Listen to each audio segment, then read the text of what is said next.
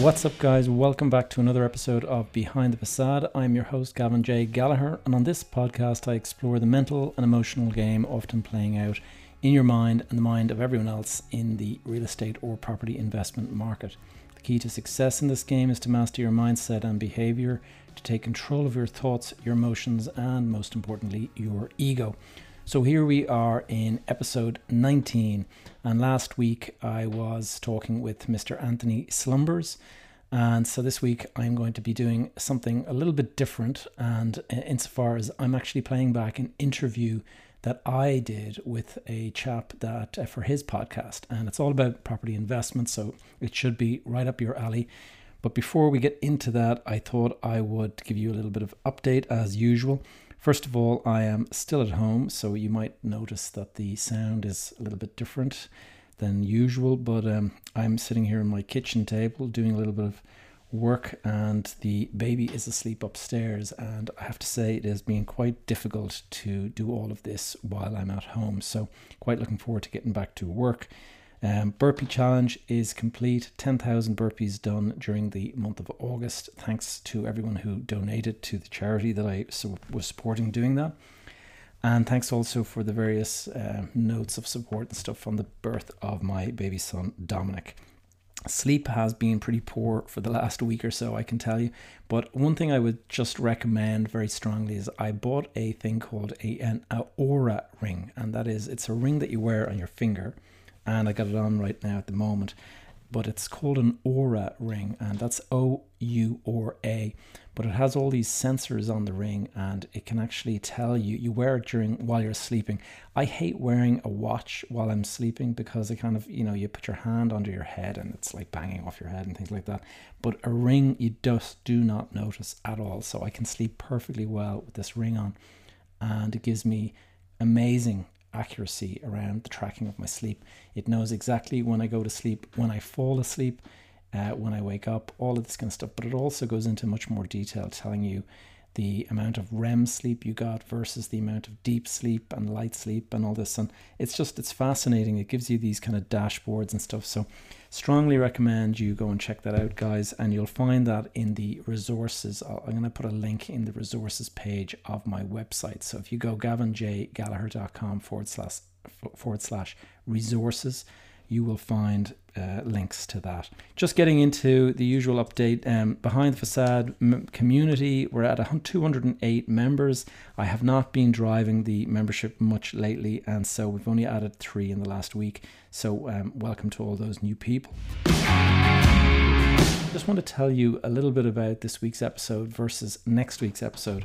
I have been working on a episode that I'm going to call the the cognitive bias episode. And what I have been doing is I've been looking into this thing that exists in pretty much everybody, but it's very subconscious, and a lot of people are just completely blind to the fact that it's controlling their thoughts. And your cognitive biases, there are many, many different types of biases, but there are things called confirmation bias and continuity bias and sunk cost fallacy and restraint bias. All of these things I'm going to be going into next week, and they are super fascinating. And if you can understand how these things control your thought process in your mind, if you can just become aware of them, uh, you can possibly identify when you are actually succumbing to them. And that's an important thing in the um, in the case, for example, of confirmation bias. What a confirmation bias is, it's a tendency to look for data or information that supports your already held beliefs.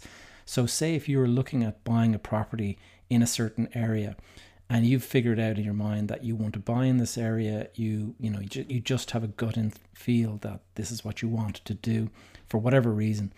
You will go off and you will look for information uh, that will support that but if you find something that you don't, that does not support your choice, you may overlook that or you might just kind of basically discredit it. And you'll be building up this profile of all of these great, you know, reviews of this area or these evaluations that are very supportive of what you want to do. And it is something that happens a lot.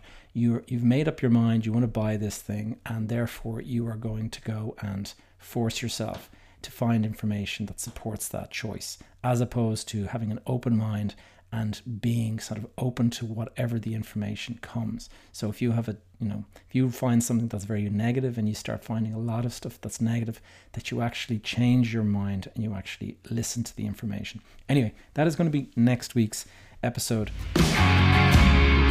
This episode that I'm about to play for you is from a guy called Michael Houghton, who is a podcaster and he has a uh, podcast here in Ireland called the Irish Fire Podcast. And he's all about financial independence. And uh, he's a lovely guy. Uh, he lives here in Ireland, uh, but he's actually, I believe he's Australian. Uh, I could be wrong there, so apologies if I got that one wrong.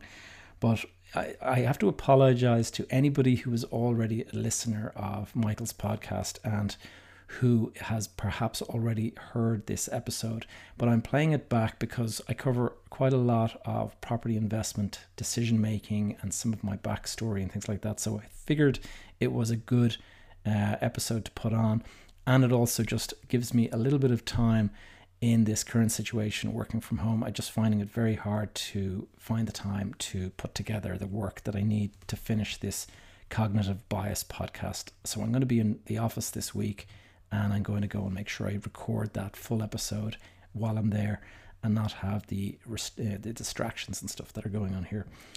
So without any further ado, guys, I'm going to play you the interview that Michael Houghton of Irish Fire Podcast had with me a couple of weeks back.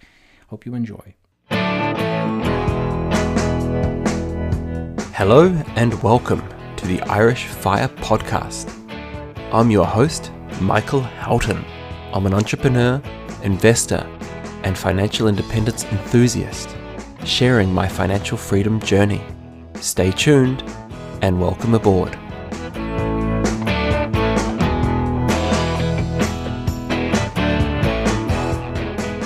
So, Gavin, I am delighted to have you on the show. Thank you so much for coming on today. I guess if you wouldn't mind just starting by, I guess, giving a, a little bit of your background and how did you get involved and um, what are you doing these days?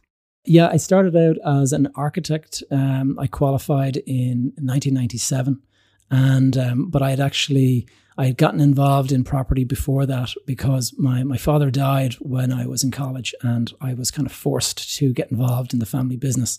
So I started at a kind of young age of 21 and um, got involved in partly in a family business. And then I started kind of basically set up my own architectural practice and started practicing. And there was a there was a kind of a watershed moment when I was working on a um, a project for a client as as my own boss, basically running a small architectural business. And um, I think I spent about nine months working on this project, burning the midnight oil, doing all this kind of work. And at the same time, I was doing a, a very small little investment in a in a site in Enniscrone in Sligo. And I bought the site for I think I paid forty thousand um, pounds, the old Irish pounds for it. And um, so it wasn't a huge amount of money. Um, it was an amount that you could kind of accumulate over a space of time. And when I went for planning permission, and I got four houses, planning for four houses on it. And then when I started speaking to builders, the builders actually turned around and just said, you know, we'd like to buy the site off you and we'll pay you 125,000. And I can just remember this moment when I went, what? You know, because uh, the job that I was doing as an architect was paying me something like 8,000 pounds. And suddenly, here in, in the space of a couple of months, this property transaction I was doing was bringing in, you know, almost a hundred thousand. And I can remember just suddenly realizing that, wow, you know, property, this property business is something else. And so I kind of turned my attention pretty much full on into property investment and development at that stage. So I kind of got into it young um, because of that kind of experience. And, and it's really, it's I, I would say it served me well for a number of years, but then I made a couple of mistakes in the recession, and that cost me quite a lot. So I've kind of um, I suppose I have a bit of a roller coaster to to report in terms of my background and my career. And uh, I know that these days, I believe that you're with East Point in uh, in Dublin. So yeah, we the family business was a commercial sort of property company, and my dad, when he died, was the chairman, but his brother stepped into the role then afterwards, and I didn't really have a role other than just you know making sure that the family's investment was looked after, and and which is why I went off and I started my own business. But then what happened actually about six years into that is. Um, my uncle actually um, took his own life, and it was a complete shocker. None of us kind of saw any signs of depression or anything like that. But suddenly over the space of a, a, few hours i was thrown into the deep end and, and had to become a director of you know full director of the company and and then a month later the ceo that was basically running all of the the projects and stuff he died of cancer and um, he had he'd been fighting it for quite a while uh, but you know nobody expected the suicide uh, of my of the chairman and then the death of the ceo in the space of about 30 days and so myself and my two cousins, we basically joined forces and decided like we all had individual businesses and roles doing stuff elsewhere.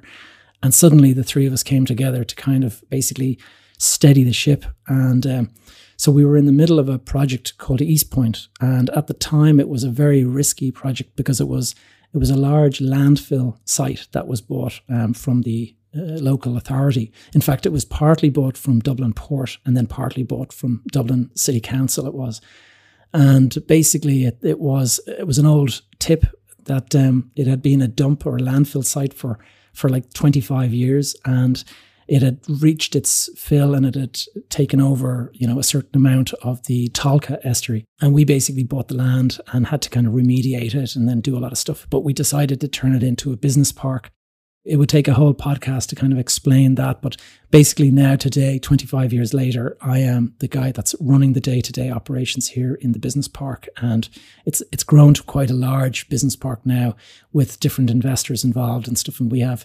37 buildings. We have um, about 50 different corporate occupiers, including some large ones like Oracle and Google. And we have on a, on a kind of, well, before COVID 19, I should say, we had we would have had between eight and nine thousand people a day coming into the park. It's quite an amazing story about something that kind of, I guess, started from almost nothing in terms of it being landfill to to have the vision to uh, to put that together. So you know, fair play, well well done in that regard.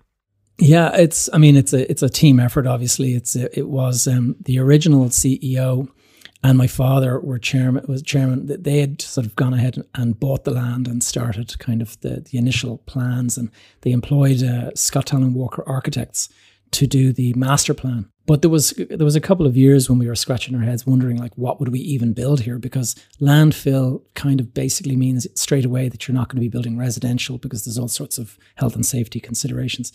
And then we started thinking well you know Dublin Port is one big sort of warehouse kind of uh, sh- lots of sheds and lots of uh, big oil storage tanks and stuff. And we thought, you know, I suppose we could just build another load of sheds and stuff and make it kind of light industrial. And then after that, there, we decided we actually looked at a project in the UK called Stockley Park, which just opened, and it was very similar, and uh, and it kind of inspired us to do something very similar. So it's it's basically highly landscaped, and there's over 1,700 trees in East Point and uh, like ponds and lakes and all sorts of stuff. So it's, it's a beautiful place and we're very proud of it. And we're still involved in the day to day running 25 years later because we just want to keep this place, uh, you know, in the way it was meant to be. I, I've seen other business parks around uh, Ireland that um, they just they d- didn't receive the care and attention, and they kind of go. They get a bit tired, and you start to see people l- losing interest in being located there. So we want to keep the place as, as best as we can. Mm. And look, I, th- I think one of the nice things that you've done, Gavin, is, and I know from watching some of your YouTube videos, is some of the best advice that I think you've given is you need to treat property like a business. A lot of people go into property thinking, oh, yeah, it's going to be a nice passive investment, or I don't want to be too involved. And uh, I do know people who are landlords who, frankly, uh, that don't seem to, to give two hoots about their investment property. Is that the first thing that you would say to people is, look, this isn't going to be passive, or, or is there something even before then that they should be thinking about? I talk about the, I call them the six O's, and um, it starts with roadmap. And it's basically having an idea of what you want to do um, with your career and with your life and stuff. And that would, that would kind of dictate then the type of investor you're going to be. Because, as in my case, I was an architect, so I had some skills in the kind of uh, construction and design area. But there might be people that have absolutely no experience whatsoever in property or in any kind of aspect of construction and those guys just might be out of their depth. So perhaps passive investment is the best way to go about it. But I think if you have s- skills of a certain type that are maybe useful as a more active investor, and if you're a person who has maybe a network of friends and contacts that could be useful. So in my case, I, you know, I knew lots of architects, I knew lots of builders, I knew lots of different people from the professional side of the business. So for me, it wasn't difficult to get advice on, on deals and it wasn't difficult to make decisions because I did have people to kind of ask advice from. And that I think is part and parcel of it. I think if you go into it blind, uh, property can you can lose your shirt in this business. And I've had you know very very painful experiences where I kind of let my guard down and I and I didn't really pay much attention to a certain deal, and it cost me very very dearly. And um, nowadays I say you know a bit, you know treat it like a business because what some people do is they buy something and it goes very well, not necessarily because of something they did, but say the market just rises and, and they happen and it happens to lift all boats. And those people suddenly think, wow, you know, I've, I've made all this money and suddenly the lifestyle starts to kind of catch up. And, um, and I went down, I made that exact same mistake. And I, I was very fortunate in, um, I bought a couple of properties very, very well. And I guess you would call it lucky um, more so than just me being some sort of genius and um, I, I went into the deals with the intention of turning them into something, but then you know, a couple of months into it, a guy came out of nowhere and just wanted to buy the property and was prepared to pay me more than double what I had paid for it in, in only a couple of months.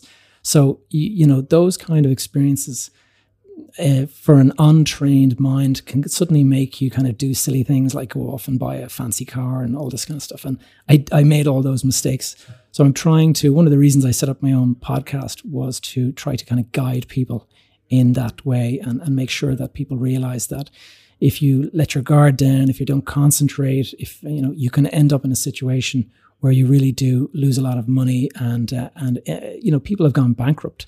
And the worst thing is, is, is not so much the financial side, but it's the stress and strain that it puts on you know, a, a, marriage, my own marriage collapsed during the recession of 2008, um, just from the, the pure strain of having multiple banks chasing me for millions.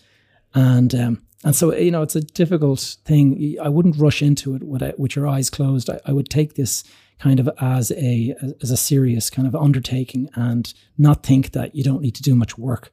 I think one of the things you mentioned there is, is and I've written, uh, written in my notes here, be the deal maker. And I think that's quite powerful. And, and even taking my own case, I have zero DIY skills, uh, Gavin. Absolutely none. I can't even get a TV up on the wall. But I do know a great builder who, who put our extension on. I do know great handymen. So, as well as that kind of putting a deal together, um, I've got a great mortgage broker and good relationships with, with, with some of the bankers and so on. So, that certainly helps as well the one thing to remember is this is a team business. Uh, it's not all about you. You might be the guy that obviously kind of comes up with the idea and you might originate the deal. The whole business is, it can be very complicated, especially if you go into the development side. Now, I'll leave the development side out, but there are so many things that can go wrong with a deal that you really do need to be quite on your guard and you need to speak to a lot of different guys to make sure you're you're not making a mistake.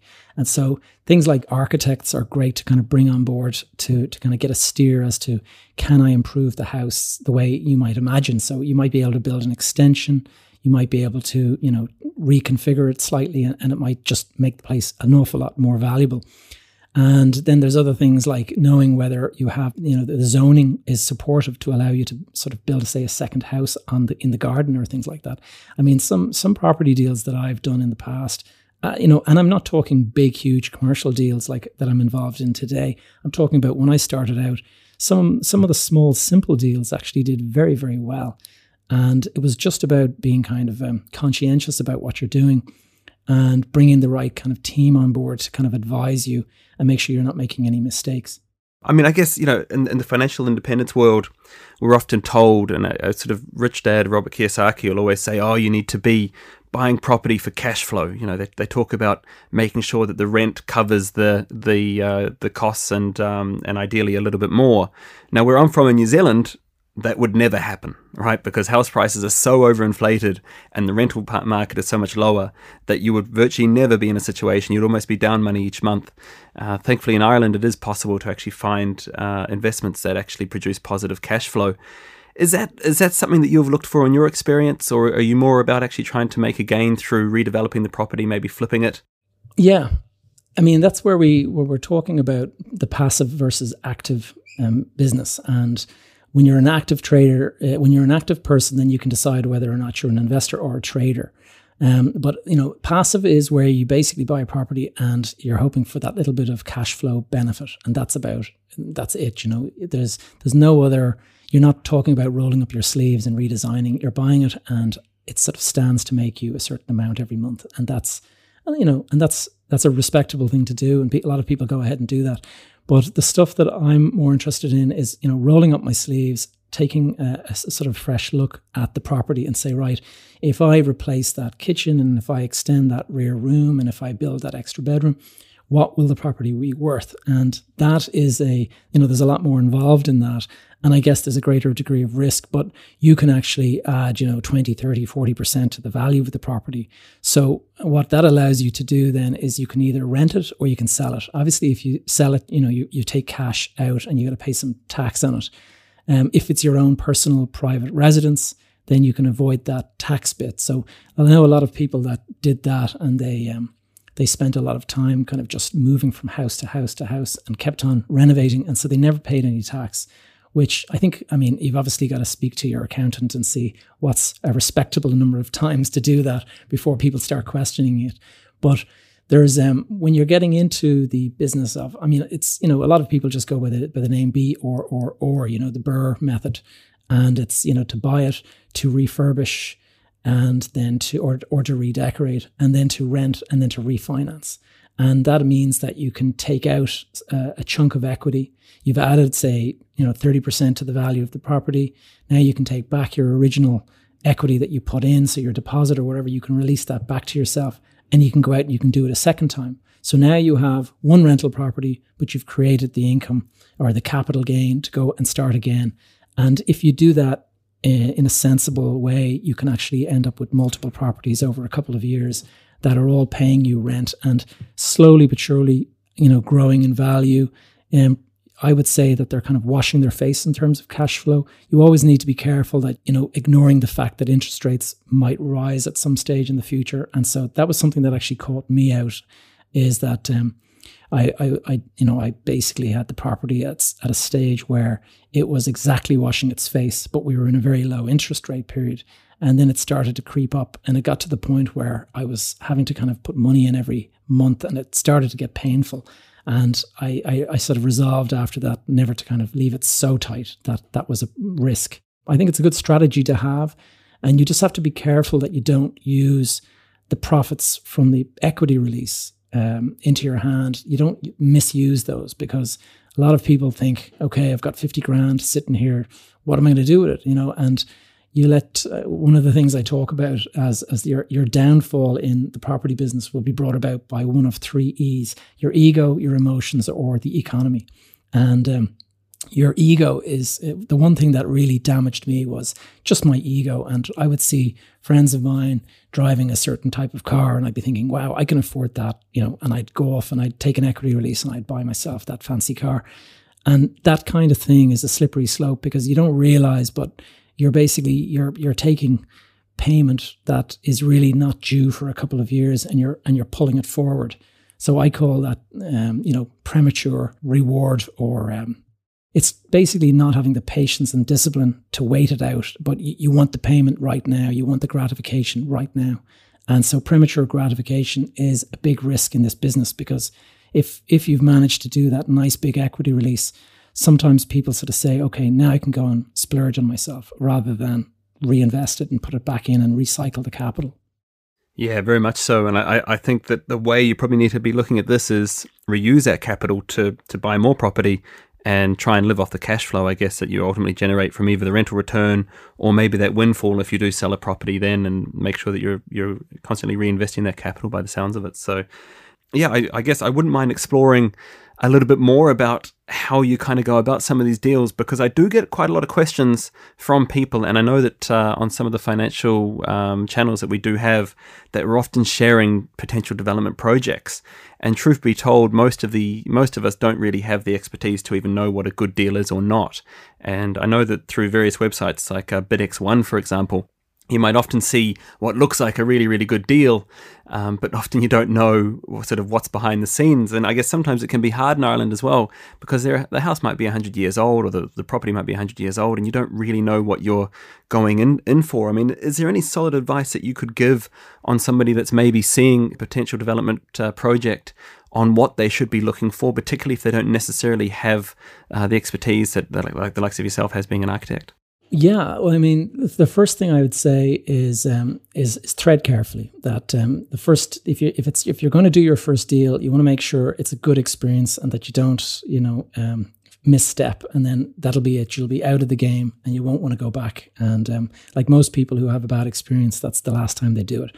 So it's a great business, and can, you can make a very good return, and you can you can add to your financial freedom and your independence very easily if you just thread carefully and if you know, like the first thing to remember is that the market is cyclical. So there is going to be ups and downs, and you a lot of people cannot avoid the moment where it turns down.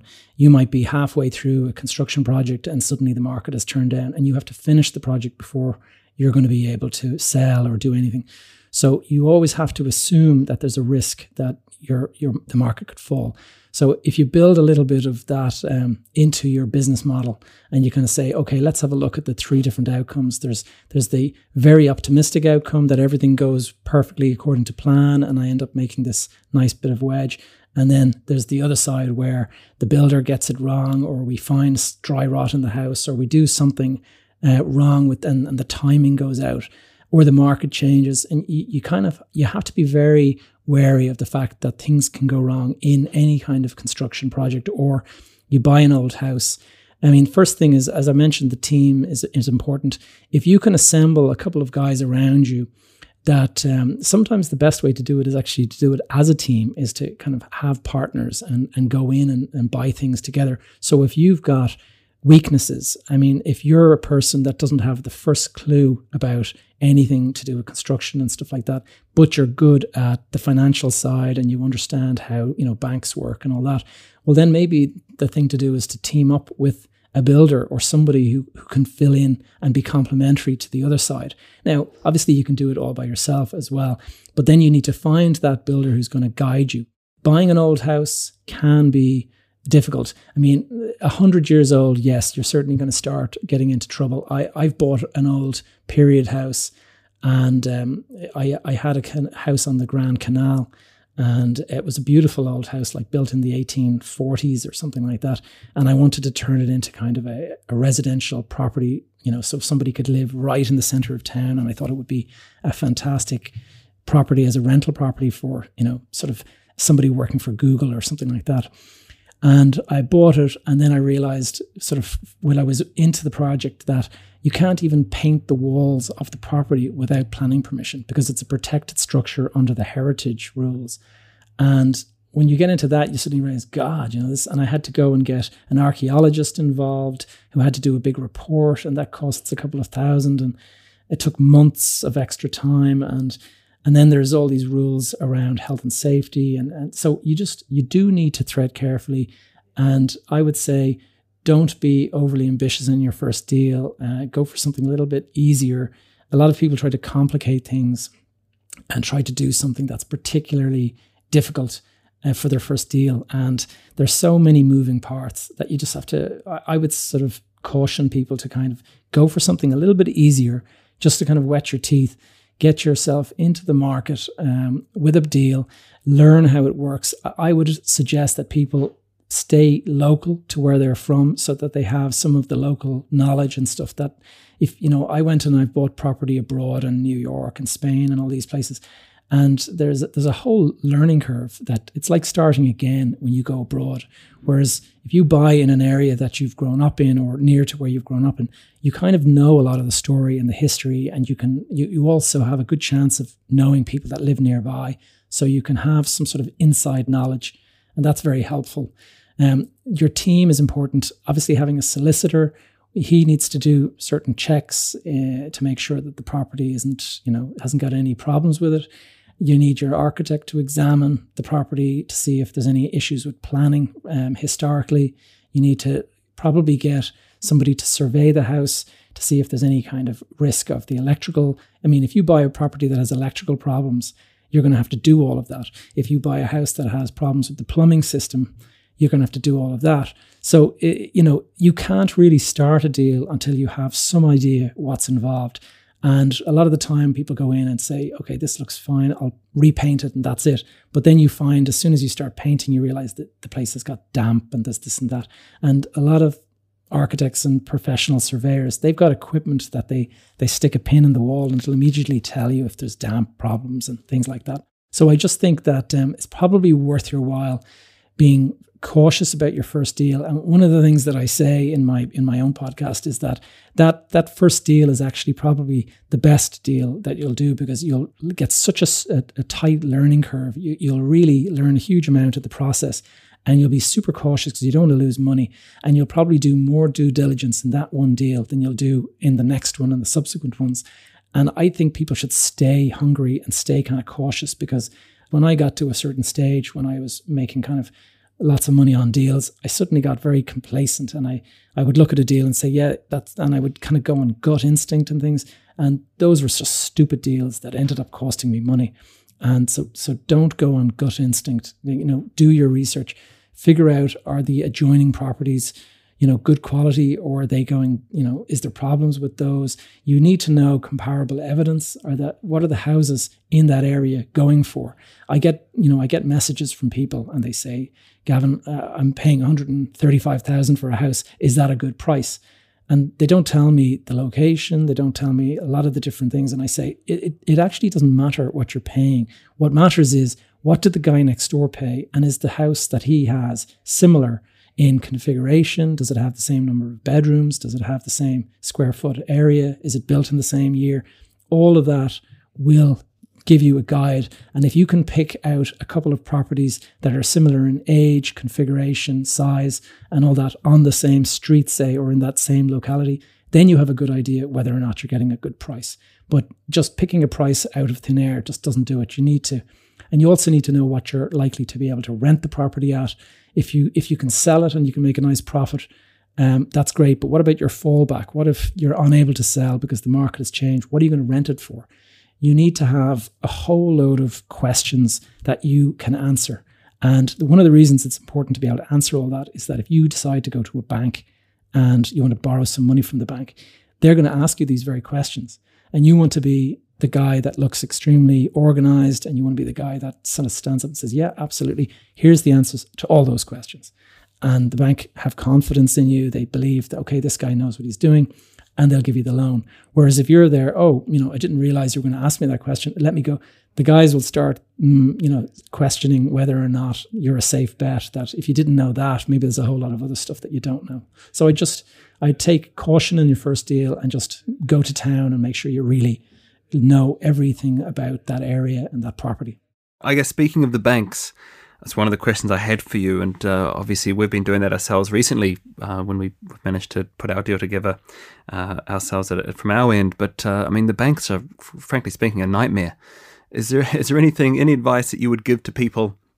I think it's fair to say that you need to you need to kind of lead the banks a little bit and, and make sure that your numbers are good and you know you, you follow their rules and, and learn their rules uh, it's, I guess something that we did. Uh, we unfortunately, I'm self-employed, so we don't fit the normal bucket, so so to speak, and that becomes you know very very, very difficult. And thankfully, we, we found a very good mortgage broker that was able to make it work for us. But um, is there any sort of solid advice you'd give to I guess I guess the average investor just trying to to get going when it comes to trying to get your finances in order to to make this happen? The best thing is, is to start the process uh, with a couple of dry runs. And by that, I mean just get to know what the bank's requirements are. If you found the perfect property and you want to go and buy it right away and you've got, you know, so many weeks until it's, it's going to be sold, and then you're only starting the conversation with the bank at that point, you're already way behind. Um, you know, you've got guys that have a, you know, a good relationship with their bank manager and the bank manager is confident in them and for them it's just a phone call. I mean some of the some of the best deals that i did in my career i, I basically picked up the phone and said look i need to borrow a million um, tomorrow. Is that okay? And they just say okay fine you've got it. And that was because I had spent several years doing projects with them. I, I had, you know, I had paid off loans that I had borrowed, and so you get to that point where they have real confidence in you, and they uh, obviously it was a different time as well. You know, they were they were throwing the money out the door, shoveling it out the door like there was no tomorrow. But it was based on confidence in your reputation for doing what you said, and if you if you're going to the bank for the very first time, you can expect a lot of pushback, a lot of questions, a lot of answering, you know, documentation, and it could just take weeks for that to take place. So I wouldn't wait until you found the deal until you do that. I would start investigating that now. Go in, meet your bank, talk to them about the rules and regulations. Um, you know, what would you expect? How much could I be expected to borrow? What is the size of the deposit I'll be expected? and what is the kind of information that you're going to be looking for. And if you can meet that same guy again and again and again, uh, it'll get to the point where you you build up a bit of a rapport with them, and the guy sees that you, know you've grown, you understand an awful lot more now, and yes, I think you're ready, you know, to borrow the money, and then you bring him a great deal that ticks all the boxes, and then you shouldn't have as much difficulty then. But you know, certainly COVID 19 now is going to add an element of uh, difficulty to it because everyone's just that little bit more nervous now at the moment. No, that's that's great advice, and uh, I, I, guess some of the, one of the experiences that we had was that they seem to like to see this kind of regular savings just put into a almost put into a bank account or a savings account the same day each month, the same amount, and they seem to want twelve months of uh, of records for that. And you know, being self-employed, I would often have money going into the company as a as a capital because the company needed it, and then coming out and so on. There was no regularity and that made it very, very difficult. Thankfully, the uh, bank we went with were happy to use my voluntary pension contributions as, as a sign of regular savings. But had it not been for that, you know, it was something where we did have savings, but we just didn't make them regular enough. So it's kind of playing by their rules and just knowing that from day one. And that that, that could be a 12 month process if they want to see 12 months worth of um, worth of savings. So you know, starting on that today rather than waiting to, till you've got the deal is, is I think great. And I think that that concept of going through for a dry run is is quite a good one because then you're kind of sitting down and you know you, you are coming up with a number of something you'd want to buy and just seeing what you actually need. And you know when they when they say no at least you can ask them then well what do i need to do to get a yes? You know and then come back and they, and they will usually typically say i suspect they'll probably say come back in six months time and and try again. So um, well the other thing to remember is that you know if you're going to go out if you want to be an active property investor or developer or whatever you know, the, you don't. The first deal you come across is not the one that you're going to secure. Is not the one that's necessarily the best one. I would be looking at deals all the time. I mean, constantly. And you get to the point you might look at a hundred deals and you might end up doing three of them, um, because you'll look at a hundred deals. Maybe only twenty of them are any good.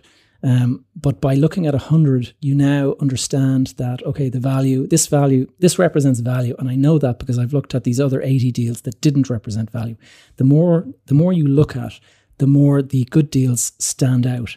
And you start to see patterns and you say, okay, yeah, I like, I like how this deal is looking. It's far better than the previous few that we looked at. And then you've got to understand that you're not alone in the market. There will be other competitive bidders trying to get this property. And so that's the next hurdle you've got to cross. You found the property, you've sifted through all the ones that aren't particularly good.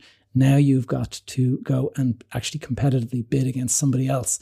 And that's where your banking relationship is so important because if that guy that you're bidding against has already done all of that work with the bank, he's going to have the loan straight away. Whereas you might have to go and make an offer subject to finance or something like that, which just adds that element of uncertainty. And the person who's, you, you might even be offering more money, but if it's subject to finance, there's no certainty there. Whereas the guy that's offering a little bit less is able to give him the guarantee that no, cash is, I've got the cash ready and the bank is here, you know, um, with a letter saying that your, your loan is approved or whatever. That gives you that little bit of advantage. I guess talk about that process a little bit because you know dealing with auctioneers and so on, it's quite a stressful a stressful thing. And you know we we managed to in, in the deal that we managed to do, and I guess similar to yourself, Gavin. I mean, we looked at so many deals. Uh, and you know had so many kind of run-ins with auctioneers and just found some of the auctioneers frankly speaking were you know, bordering on lying to us about some of the, the properties that we were looking at how do you kind of is there any advice that you would give when dealing with an auctioneer around kind of sussing them out? And i know some people will often say oh you know has some tips and tricks around putting an offer in. Um, yeah, is, is, there anything that you would do as kind of a safety bet or, or any advice you'd have there? There's a lot of different types of people out there and it takes a while until you figure it out. And so reputation is everything. Your reputation and the reputation of the people that you're working with so anytime you tell somebody you're going to do something, like by all accounts, go ahead and do exactly what you said so that you develop a relationship as a person who of trust and integrity and somebody you can rely on. Uh, on the same side, you flip that around, you sort of say, that's exactly what you want from the people around you.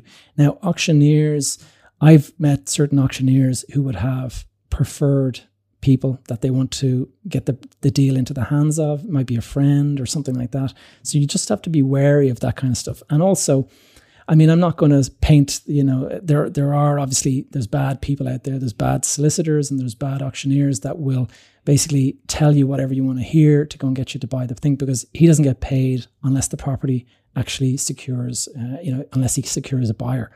And so you know there's a certain amount of motivation. So you need to make sure that the person you're dealing with is a person of integrity. And there's a lot of i mean i've got some fantastic relationships with guys going back you know 10 15 20 years. And they're guys that i you know trust absolutely for good advice. They wouldn't put me wrong because they know that i'll be back again. And when i come back again i will um, i i'll basically give him another deal and I'll give him another transaction we'll do something else together. So if he tells me this is not the one for you, Gavin, then I'll take his advice on that because I know that he has my best interests. Now, you don't always have that with a complete stranger for the first time. So it's important that you get to know. And, and like we said about having a dry run, if you're in a situation where you've done this a couple of times, if you if you're going out looking at 100 deals, you're obviously going to meet the same auctioneer several times and you're going to end up in a situation where the guy is bring you know you'll see from the pattern of the deals that you're looking at that this particular guy is bringing me a lot of good quality stuff this other individual is bringing me a lot of crappy stuff that he's been unable to sell to other people and so he's kind of offloading it on me to be honest, that's wonderful advice. And uh, I, I, like what you mentioned there about the reputation, because I think sometimes we forget, and I, I think I've probably made this mistake, that exactly that that you're going to bump into these auctioneers time and time again and particularly if you're going back and forward and, and you're looking at 100 deals and so on. And so there's no point kind of um, burning the bridge on one deal and then having to uh, you know another listing comes up and you go oh gosh I wouldn't mind having a look at that. Oh gosh look who the auctioneer is. You know do I have to deal with that guy again? So you know you're, you're only as good as your last deal and how you behaved in the last transaction. And if you know a lot of people I have a, an acquaintance who who bought a property years ago and then he decided to sell it and he agreed to sell it to me and then he changed his mind and sold it to somebody else because they were offering more. So, but there was all of this messing where he you know he didn't want to tell me that he had got a better price and he was making all these excuses and it eventually comes out and you and you, you know it does burn that bridge and you suddenly realize hmm okay that guy you know can't really trust him too well. So there you know you do have to thread carefully. Anytime there's money involved you got to understand that, that money pressure makes people do things that is not necessarily you know what they would like to do, but they're kind of forced to do it. And um, and you just got to bear that in mind. And it's the same with getting into business with partners and stuff. I mean, I've I've I've had some fantastic partners that have really you know stood to me, but then I've gone into you know into difficult times, and suddenly the pressure of the difficult times brings out something that's you never saw before in that partner and you suddenly realize, whoa, you know, I'm on my own here. This this guy does not have my interests at heart now any longer. It was all great when the deal when the when the when the market was going great, but suddenly the the guy is looking out for himself and nobody else. And you know, you've just got to be. You got. This is why I say treat this business like it's a business. Uh, it's easy to start letting kind of the extra money that you're making make you a little bit soft and start to look at stuff and you know oh yeah you know I'll do this and I'll do that and, and you start to get a bit um, less disciplined and that can cost you. Um, so just treat it like a business and I think you'll be well advised. If you don't mind let's let's just talk about tenants a little bit and uh, I'm assuming that you've you've got some property out there that that is tenanted and you know, given given how busy I suspect you are, you're probably not wanting to take a call at 9 p.m. at night because the toilet's broken. So, do you typically, you know, some of your smaller deals, would you be looking to get a property manager in place, or, you know, what advice would you give to people who maybe are starting out and, you know, is it worth paying that 10% to get a property manager to look after a property or is it something that you would advise people to kind of do themselves?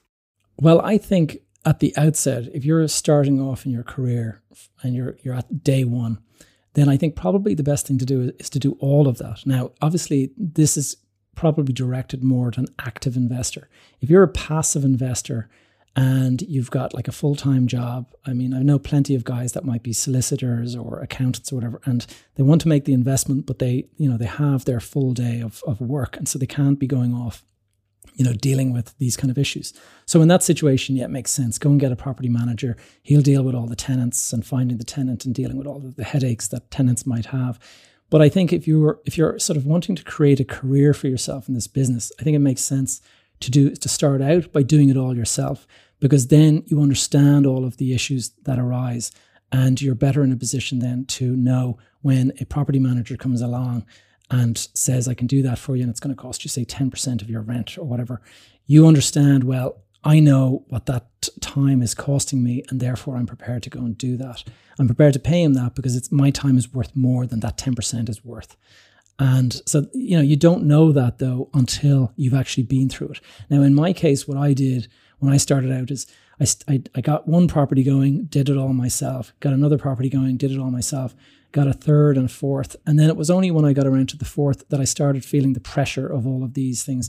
And what I actually did was I hired a, um, a personal assistant. And that personal assistant then suddenly started to take over some of that extra stress and, and extra strain.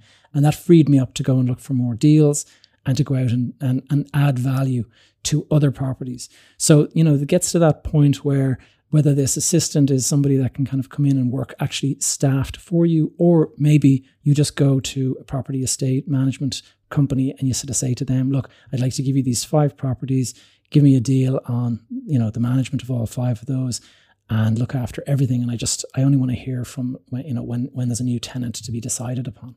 Um, because tenants are, I mean, I've had a tenant in a property for 18 years and paid the rent absolutely religiously for 18 years. That's the perfect situation. He hardly ever called me. When he called me, it was because the dishwasher was broken and he wanted a new one.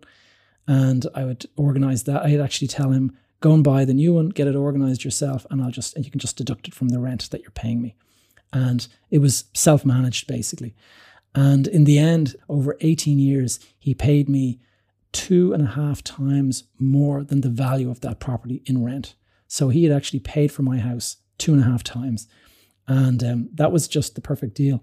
Now, I've had other situations where tenants have stopped paying rent, and when you ring them up, they give you this sort of sob story. But the reality is, is that they were, they, you know, they were using the rent for other stuff. And I ended up going in to kind of have a talk with them, and suddenly find that they've left the property and they left it in a terrible state. And you know, so you do have to vet your tenants very well. Don't overlook the fact that, you know, go and check out if he has a previous history with other landlords, talk to that other landlord, try to find out.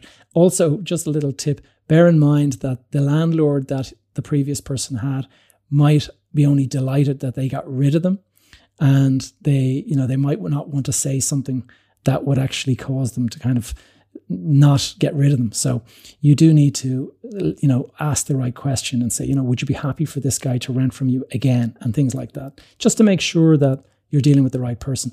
And also, COVID nineteen has obviously added a whole layer of of kind of concern because you've got jobs now that people can lose, and you've got people being furloughed, and so you just have to be a little bit more careful. One of the reasons that I got into commercial property is because with commercial property, well, depending on the, the size of it and stuff, but usually it's four checks a year paid in advance. And that is the sum total of your involvement. And they're responsible for insuring and repairing the property. So you don't have any um, work to do on it. And so that is one of the reasons why commercial makes a lot of sense. Now, it has its drawbacks as well, but it, it can be far less hands on in, in that kind of context. So look, I've got one last question for you before uh, before we wrap up, and it's just on, I guess, on, on social housing and social housing in- initiatives and things like that. And uh, I know that, uh, for example, the Limerick City Council will often uh, advertise a deal or, or, where you can get, you know, they will fill the tenant for you and manage the property for you. Have you got any thoughts? I've, I've had both good and, and bad experiences from that from from listeners on the show sort of reach out to me. Is that ever something that you've actually explored yourself, or would you have any advice on it as to why you should or shouldn't do it? Well, I have some friends doing it. I haven't done it myself personally, so I'm probably not the best person to ask. But uh, two of my friends have done some great deals with the local authority, and they've they've basically agreed. They bought the pro- they bought a property or a piece of land, and they did all of the stuff that they needed to do to get into a position where the local authority agreed to rent the property from them. And they would put social um, they would basically put people from a housing list into the property. And you're not dealing with the tenant you're dealing with the, the local authority a lot of the time. So they pay you this lump sum for all of the the properties that um, that you're renting to them.